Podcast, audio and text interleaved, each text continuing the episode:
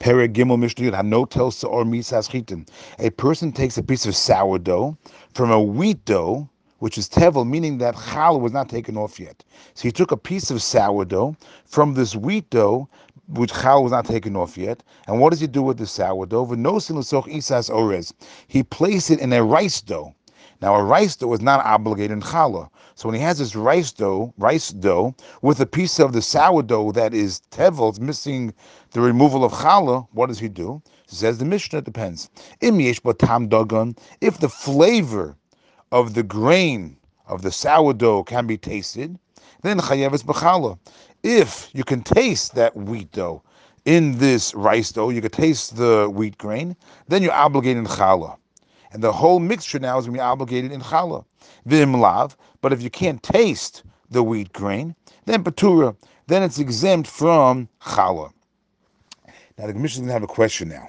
We learned in Mishnah Chet, in Mishnah 8, that when the person took some sourdough from the dough which did not have challah removed yet, and you place that sourdough into this other dough that challah was taken off from, so we said that this sourdough ruins the whole dough, where you have to go now and take off challah from the whole thing, unless you're able to pull off that trick where you had other flour from somewhere else. But if you didn't, then we said when you had that dough that was mixed with a piece of sourdough that was tevel, challah is not taken off, then you have to take off challah from the entire dough. So the Mishnah is going to have a question now.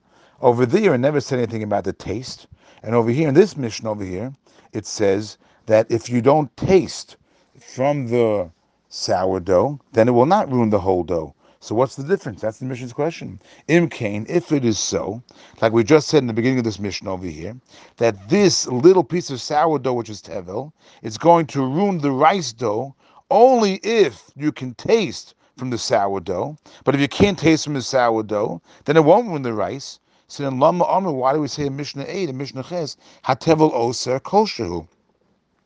We said that tevel forbid even in the smallest amount, right? It was only a very small amount in Mishnah Ches of sourdough, which ruined the entire dough over there. And it made no difference whether you could taste it or you can't taste it. It ruined the whole dough. So what's the difference? So the Mishnah is very simple.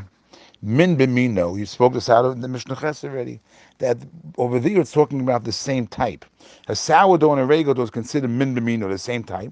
And when items are the same type, then it will not be nullified, even if one is a small amount. Therefore, the sourdough over there cannot be nullified when it mixed in with the larger dough.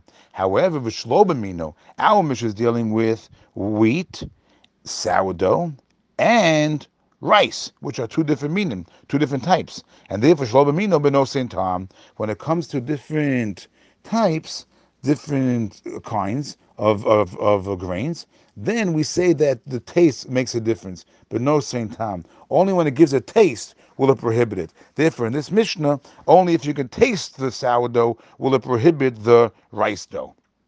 Now the Mefarshim explained. The Rav explains the reason based on the Gemara. The reason is because when it comes to truma in general, how much truma do you have to take off to separate, to remove the status of being tevel? How much truma do you have to take off? So according to the Torah, you only have to take off, even one kernel is enough.